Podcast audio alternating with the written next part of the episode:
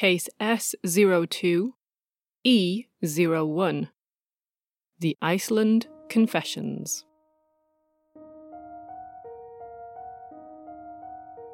It is the 26th of January, 1974. 18 year old labourer Gudmundur Einarsson is out clubbing with his friends in Reykjavik, in Iceland. As the night draws to a close, a bitter snowstorm blows in. Despite this, Einarsson decides to walk the 10 kilometres back to his house. That's about 6 miles, and at an average walking pace of around 5 kilometres an hour, or about 3 miles per hour, and in reasonable conditions, such a distance would take someone around 2 hours. But of course, the conditions are far from reasonable. Einarsson's friends see him leaving the club and heading out into the snowstorm. A little later, a motorist will see him walking at the side of the road, unsteadily, alongside another man. And sometime after that, another motorist will see him, this time alone, and he almost falls in front of a vehicle.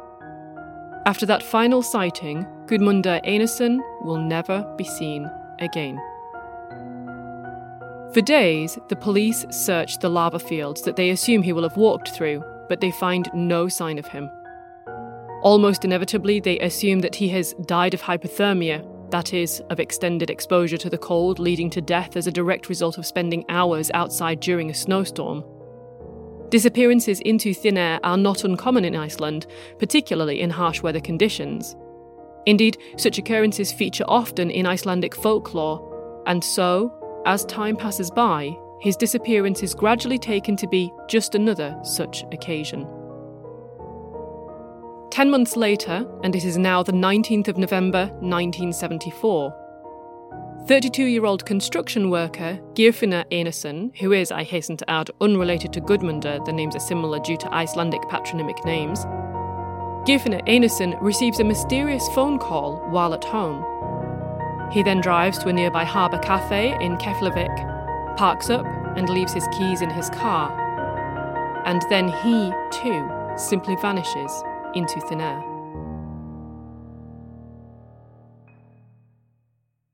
Welcome to en clair, an archive of forensic linguistics, literary detection, and language mysteries. You can find case notes about this episode, including credits, acknowledgements, and links to further reading at the blog. The web address is given at the end of this podcast.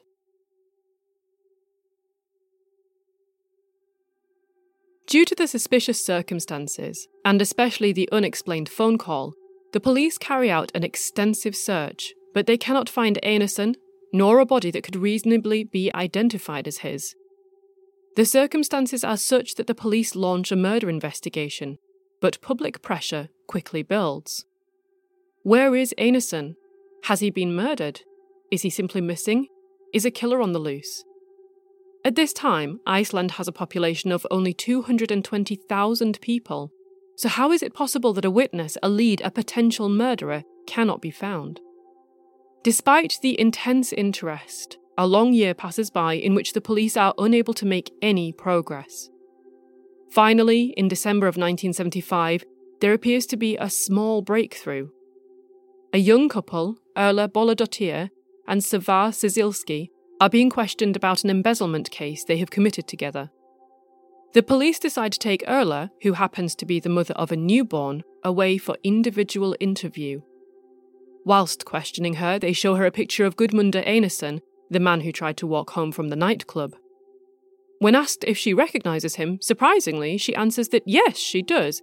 She'd met him a few years ago at a party. She thought him handsome. She was flattered that he decided to talk to her. The police then asked her about the night of his disappearance, and she recalls that she had a nightmare that night. Her nightmare involved her boyfriend, Saevar, and his friends whispering outside of her room. And here is where I will pause briefly to mention something called the witchcraft analogy. I've mentioned it before, but it bears repeating. The witchcraft analogy, or in its fancy academic dress, confirmation bias, is where you already believe or want to believe something, and then you set yourself the task of just finding proof. It comes from the idea of the witchcraft trials in which people set out to find witches, on the assumption that witchcraft, in its supernatural demonic pact form, was indeed real. So a door would slam, malevolent spirits. The cows would sicken and die, wicked curses. A whole harvest would fail, the devil. All one need to do is start with a prior belief, and then, to quote Sherlock Holmes as he unravels the scandal in Bohemia, insensibly one begins to twist facts to suit theories instead of theories to suit facts. The police are desperately looking for a killer, and under so much public pressure to make some sort of progress, anything can start to look like a possible lead. Even a dream. So begins the first step down the road of confirmation bias as the police unwittingly begin to find ways to turn this dream into a concrete piece of damning evidence. This nightmare, they reason, could very well be a suppressed traumatic memory. It could have something to do with the man's disappearance. The police then take further steps. They interrogate Erla for hours. I deliberately call this an interrogation because of its coercive nature. During this time, she is not allowed access to her newborn. That is, not until she gives what they deem to be useful information. This is another large stride down the road of confirmation bias. They have already decided that only a certain set of answers will be deemed acceptable, and of course, these will be the answers that have begun to fit their preconceived theory. If Erla wishes to be reunited with her baby sooner, she must comply. But there's more than just a coercive element to this interrogation. There's also an insidiously persuasive aspect. By the end of the questioning, Erla begins to suspect that she has indeed witnessed something traumatic. The next day, she testifies that she had seen Saevar and three of his friends with, potentially, a body. Through their methods of questioning and interrogation, the police have potentially tampered so completely with her memory that they have transformed a vague nightmare into a concrete statement of involvement in murder. The dangerous freight train of confirmation bias, fueled by the relentless public pressure, has now left the station, and the police rush out to arrest Saevar and his two friends, Christian Vidar Vidarsson and Tryggvi Runar Leifsson. All three are subjected to lengthy interrogations. And all three testify to having killed Gudmundur. Another friend, Albert Klahn Skaftason, even confesses that he had driven them into the lava fields to hide the body. Well, what was their motive then? A dispute over the cost of a bottle of spirits. The accounts of the four men seem to match Erla's account exactly, and the police believe they have cracked the case. But maybe there's more. They should question these suspects over the missing Geirfinnur, the second man to disappear. These two disappearances could well be linked. Furthermore, there had been rumours that Saevar had information of the second man's disappearance.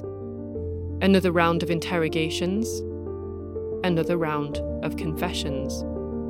But the first cracks begin to show. Initially, Erla confesses to having killed the man with a shotgun. Saevar later says that he did it.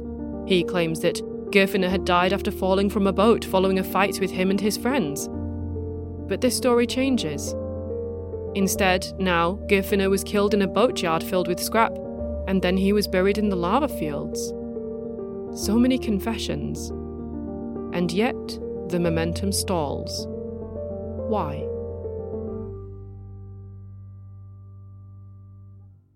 In many jurisdictions, confessions are held as the gold standard of evidence. They have been sufficient to secure convictions for people on trial for the most serious crimes imaginable, even in the face of contradictory forensic evidence. But six months later, by the summer of 1976, there are as yet no convictions. Instead, the case has drifted into a strange purgatory Four of the suspects are still being held in custody, but in arguably the clearest moment of justice in this whole case, the police want something more solid than words alone. They want physical evidence. And as yet, they have found no bodies. There are no murder scenes, and without either of these, there is simply no way to get incontrovertible, hard forensic evidence. At yet another impasse, the Icelandic police finally determined to bring in outside help, and they contact the German ambassador, Peter Eggerts, and this leads to a delicate negotiation with Germany's Secretary of the Interior Ministry, Siegfried Fröhlich. The outcome of these discussions is that then 64 year old Karl Schutz takes over the investigation. Who is this Karl Schutz? It's worth spending a moment getting to know him since he now looms large in this story. Schutz is newly retired from the German Federal Criminal Police Office, also known as the BKA, Whilst with the BKA, he had been in charge of their investigation and evaluation units, though the German newspaper Spiegel suggests that he was not especially successful in this role. As an expert in large criminal cases, he sets up a task force of 10 officers with the sole aim of resolving the case. At first, the team work hard on finding physical forensic evidence from the car supposedly used to transport the bodies, from the clothing worn by the suspects when the murders supposedly happened, from a knife, from carpets, even from handwriting samples. But even with the might of the BKA crime labs behind him, Schutz can find no incriminating evidence. No blood, no feces, no vomit, nothing. With this avenue firmly closed, Schutz chooses another way forward. He turns back to the confessions. These have been conflicting and contradictory. Too contradictory. A jury would not be convinced. What these stories need, Schutz decides, is to harmonise. Everyone needs to be saying the same things, telling the same story. So, how do you make six people all tell the same story without directly instructing them to do exactly this? How do you force matching confessions from people who cannot meet up to all agree on the same set of circumstances? Now, remember that the police started from a rather tenuous position of interpreting a bad dream to be a suppressed traumatic memory. From there, they swiftly moved on to a general presumption that they had found the murderers, and after that, they dedicated themselves to finding evidence to fit this theory. So, in other words, they began to believe in witchcraft, and all that remained was for them to find their witches. Like so many things, confirmation bias doesn't start out as a towering oak tree growing in the middle of a desert. It starts as a tiny seed that slips into a little opening. The ambiguity of a dream, the suspect's self doubt, the police force's eagerness, and from there it thrives in the hot, pressured atmosphere of ongoing public displeasure. Another example of this exact same issue in another police investigation involving multiple murders the Yorkshire Ripper case from Series 1. Once the confirmation bias has put down such deep roots, once the majority of people, and especially people in power, have bought into this theory, this presumption of guilt, it becomes extremely difficult to start suggesting alternative narratives in which the suspects are, in fact, innocent. Why? Well, because your alternative story implies that a whole raft of police officers and their superiors are wrong. And not just a little bit wrong. Hugely, embarrassingly, excruciatingly wrong. That they have treated innocent people with egregious inhumanity. That they are bad at their jobs, and with that comes even more public humiliation than they have already experienced. If they had to let the suspects go without charges, the news would break instantly and to mass uproar. Imagine the headlines. After a year in which no progress has been made, the Icelandic police have managed to follow up with an almighty hideous blunder. The damage to the force's reputation and competence would be severe. So, by this stage, even if officers and superiors really do have doubts, it's starting to get too late. Too much reputation and time and money have been invested. To admit any possible error now would be a PR disaster. And so, just like in the Yorkshire Ripper case, the confirmation bias becomes self protecting. It isolates out those who would oppose it, and it rewards those who would protect it.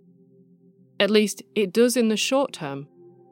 It is, you might say, almost bewitching in its deadly simplicity. Of course, we will probably never know how extensive these doubts were in the force at that time.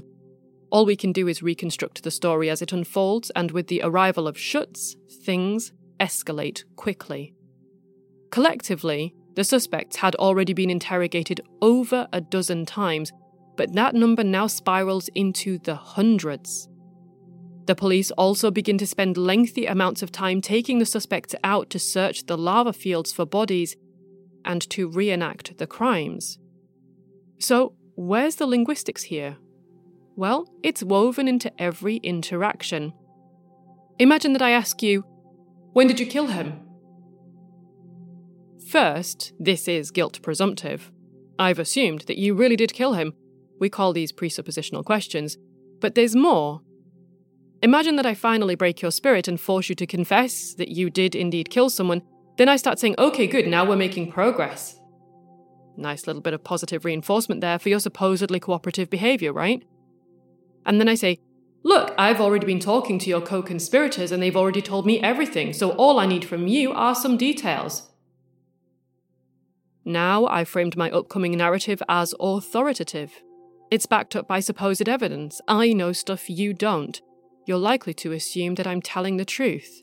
After all, I'm working with law enforcement. Who are you to question me? So then I say, Who buried the body? Notice this is presuppositional again. I've assumed there actually is a body, and more importantly, I've just indirectly told you that in the current version of events, the body was indeed buried. So now you know a bit of story that you didn't know before, and you can internalize that, and at some point you can parrot it back to me as if you are in on it. But what happens when we inevitably run into contradictions or inconsistencies between the stories? Maybe you say that you buried it and the other person says they did. Well, one of you is obviously being loyal and protecting the other. Or what if both of you blame each other?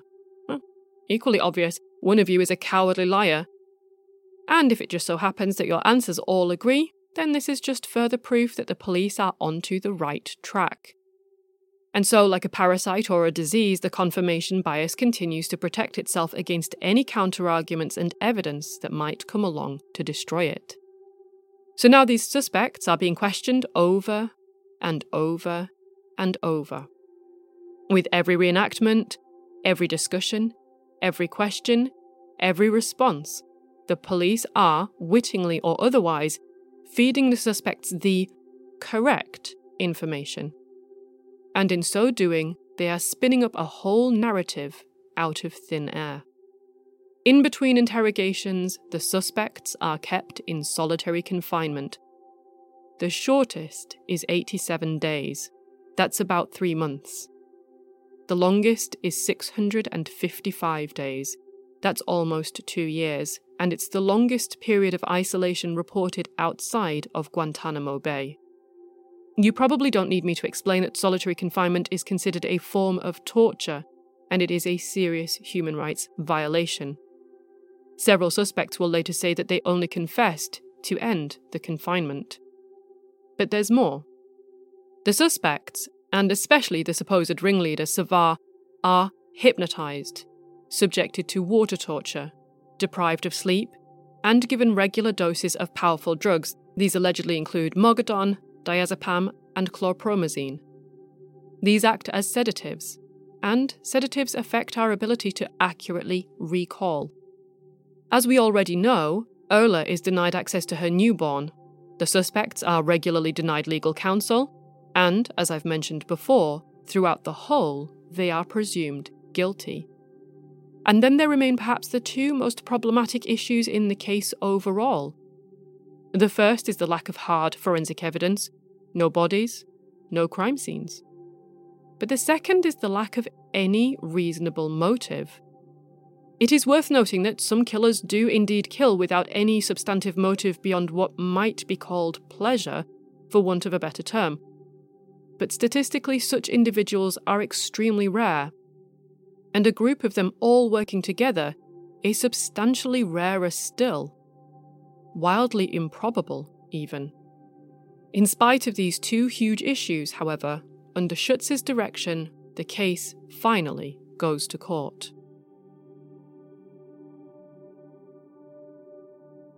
In the duration between the confessions being given and the trial starting, finally, the suspects have time to think, and inevitably, several of them start trying to revoke their confessions. In fact, they begin to openly doubt that they were ever even involved in the crimes at all. And you can imagine their response. Okay, sure, then why would you confess? Everyone knows that you don't confess to a crime you didn't commit, least of all to a murder. It's easy to imagine the blunt skepticism that they face, and it is easy to understand the skepticism too. I mean, criminals often plead their innocence. Some will continue to do so in the face of overwhelming and incontrovertible evidence. And why would someone say they committed a murder? In this case, at least, there are no obvious wins for doing so. They're going to lose their jobs and families and any social standing they have, they're going to become notorious criminals, and in a country with a small population, this infamy is only exacerbated. Everyone will know their names and what they've done. Moreover, it's not just one person confessing to a crime, this is several people, all apparently supporting each other's version of events. What are the odds of that? And so one can readily imagine the public at large thinking, well, of course you have regrets now that you've seen all the consequences that await you, how could a whole group of people end up fabricating a story that would only do themselves enormous amounts of harm? It just didn't make sense. From the outside, the only logical explanation was that these people were obviously guilty, and of course, now they were sorry.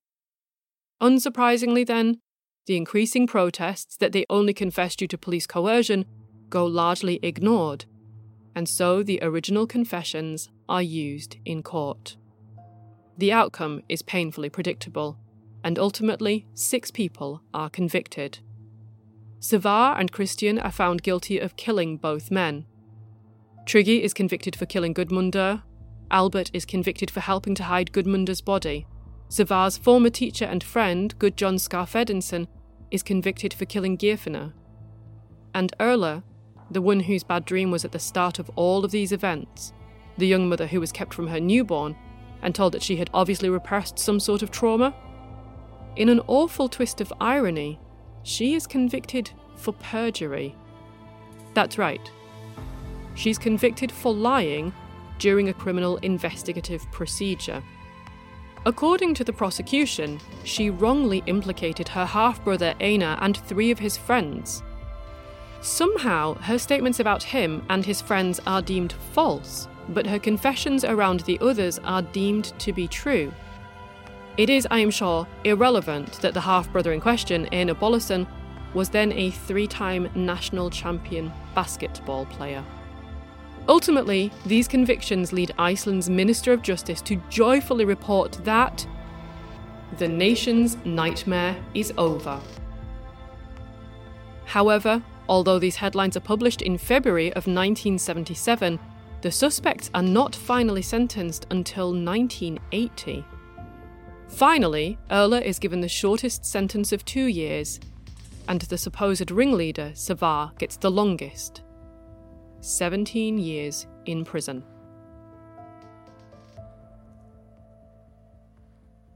The months pass by, and then the years. And one by one, each of the convicts are released from prison. With time and reflection, some of them fight to reopen their cases. They argue that there has been an awful miscarriage of justice. But the Supreme Court rules that it will not rehear. Nearly two decades pass by, during which time the murders and convictions saturate the Icelandic national consciousness at every level. Finally, in 1998, the then Prime Minister of Iceland, David Oddsson, criticises the investigation and prosecution procedures and notes that he is disappointed that the case is not being reopened. It will later transpire that he had been actively sponsoring Saevar's attempts to appeal the case, though ultimately none of the efforts would succeed. But even with this impetus from the country's own premier, there is no movement. Another decade passes by 35 years after the first alleged murder, in 2009, Tryggvi passes away from cancer. Two years later, in 2011, Saevar also dies. To the very end of his life, he continues to protest his innocence, but it is his death rather than anything he was able to do in life that renews interest in the case. Finally, someone starts to listen. Journalist Helga Arnardottir starts researching the case from a different angle and discovers that Tryggvi's daughter Kristen had secretly kept hold of her father's prison diaries, in which Tryggvi detailed his innocence and the many doubts he had over his guilt. Recognizing their importance, Helga Arnardottir immediately flies to London to show them to forensic psychologist Gisli Gudjonsson. Gudjonsson has previously worked in high profile miscarriages of justice cases such as the Birmingham Six and is an expert in false confessions. Within three hours of reading the diaries, he goes on record to say that the case should be reopened. And two weeks later, a government inquiry is announced. So, what does Gudjonsson see in the diaries that is so compelling? When reviewing the diaries, Gudjonsson finds evidence that these do indeed look like false confessions. Moreover, they appear to be one particular subtype so, false confessions can fall into roughly three categories. There are the voluntary kind, as sometimes happens when, say, a parent takes the blame for their child's actions, and they do this without any external pressure from, say, the police. Then, as an obvious contrast, there are the pressured, compliant, or basically the coerced confessions. Essentially, someone simply cannot cope with whatever is being said or done to them threats, psychological torture, physical force, whatever it is and they try to escape that situation by giving what they know to be a false confession. Usually, this will be whatever they think their interrogator wants to hear. Whatever will make the awfulness stop. This might sound like the kind of confession we have here, and that's probably partly it, but there is also a third type the pressured internalized confession, and this is caused by memory distrust syndrome. In Gudjonsson's words, Memory distrust syndrome is a condition where people develop profound distrust of their memory and become susceptible to relying on external cues and suggestions from others. Essentially, the investigator or officer or whoever, knowingly or otherwise, erodes someone's confidence in their own recollections so completely that they end up having more faith in the investigators' claims about the events than they have in their own lived experiences of it. It's a grotesque reverse gaslighting, if you will. Rather than adamantly saying something never happened, the figures in power claim over and over that something did happen. And finally, again, in Gudjonsson's words, Due to external pressure, the person is persuaded that he or she has committed a crime of which he or she is innocent. But typically, the person has no clear memory recollection of committing the crime, but accepts that they have done it. Fortunately, Tryggvi was not the only one of the suspects to have kept a diary through their time in prison or solitary confinement, and Gudjonsson's study ultimately focused on the diary entries that Gudjon Skarphedinsson kept throughout his 412 days spent in solitary confinement. Gudjonsson saw Skarphedinsson's diary as a perfect example of memory distrust syndrome. Added to this, Skarphedinsson was the last to retract his confession. He didn't finally take that step until 1996, and even today he still has no idea whether or not he was involved in the crime.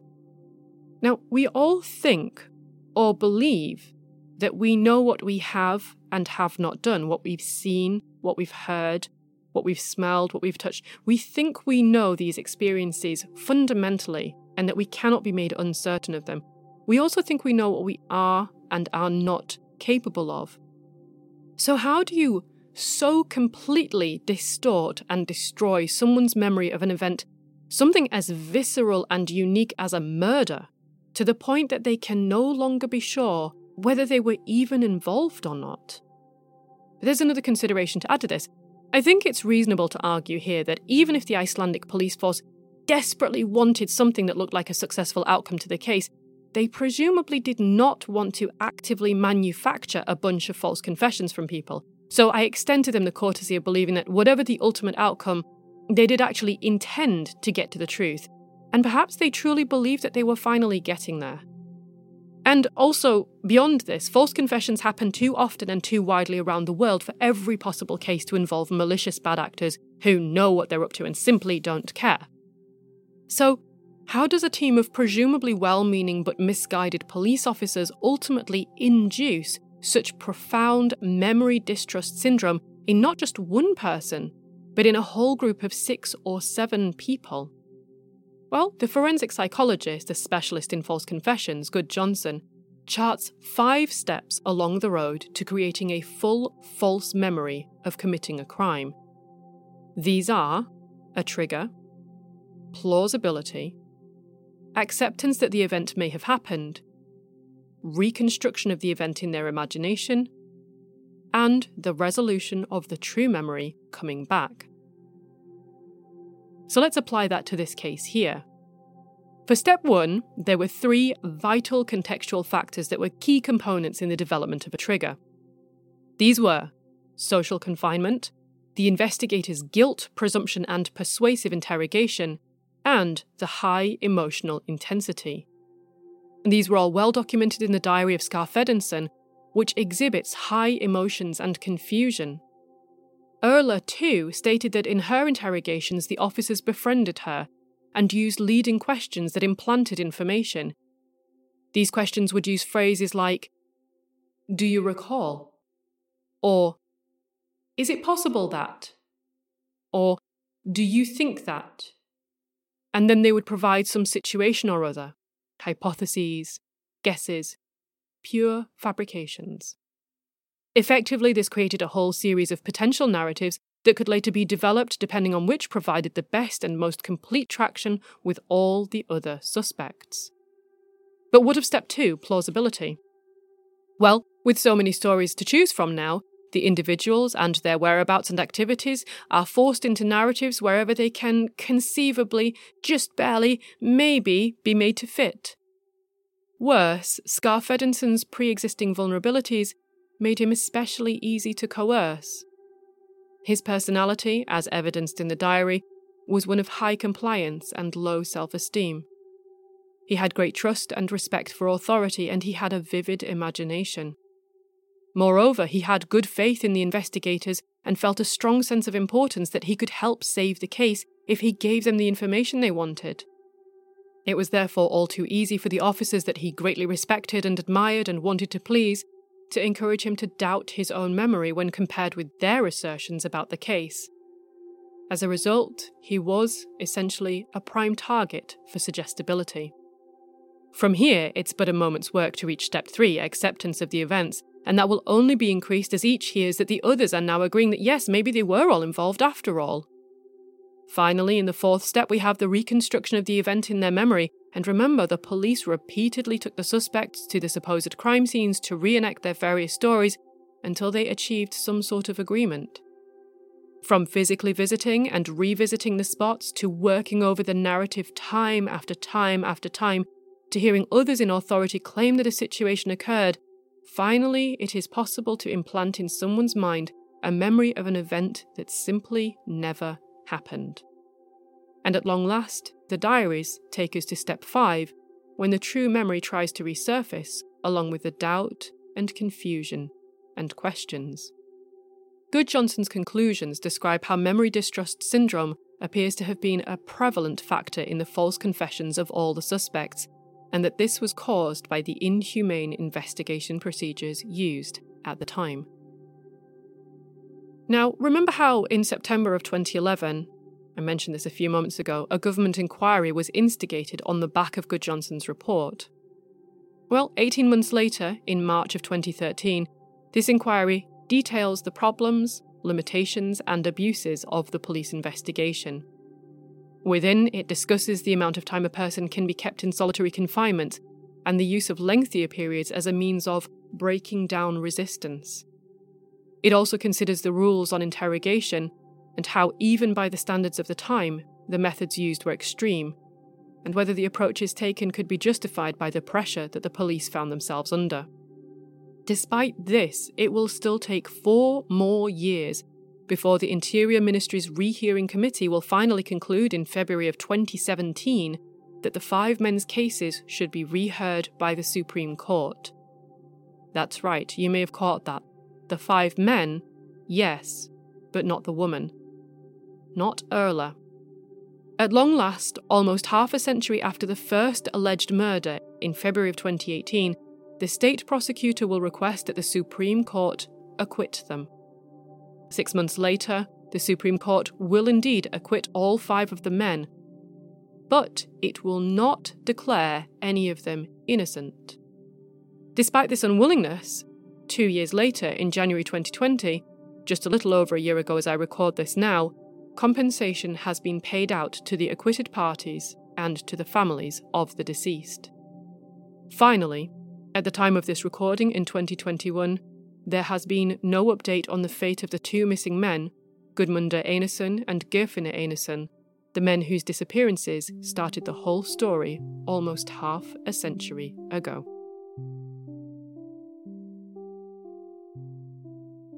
The story behind this episode of En Clair was brought to my attention by Professor Tony McEnery, who emailed it to me almost two years ago now, and I've finally gotten around to doing something with it. It was then painstakingly researched by my intern at the time, Debbie Tompkinson. And it was narrated and produced by me, Dr. Claire Hardaker. However, this work wouldn't exist in its current form without the prior efforts of many others. You can find acknowledgements and references for those people at the blog also, there you can find data, links, articles, pictures, older cases, and more besides. The address for the blog is wp.lancs.ac.uk forward slash enclair. And you can follow the podcast on Twitter at underscore enclair. Or, if you like, you can follow me on Twitter at Dr. Claire H.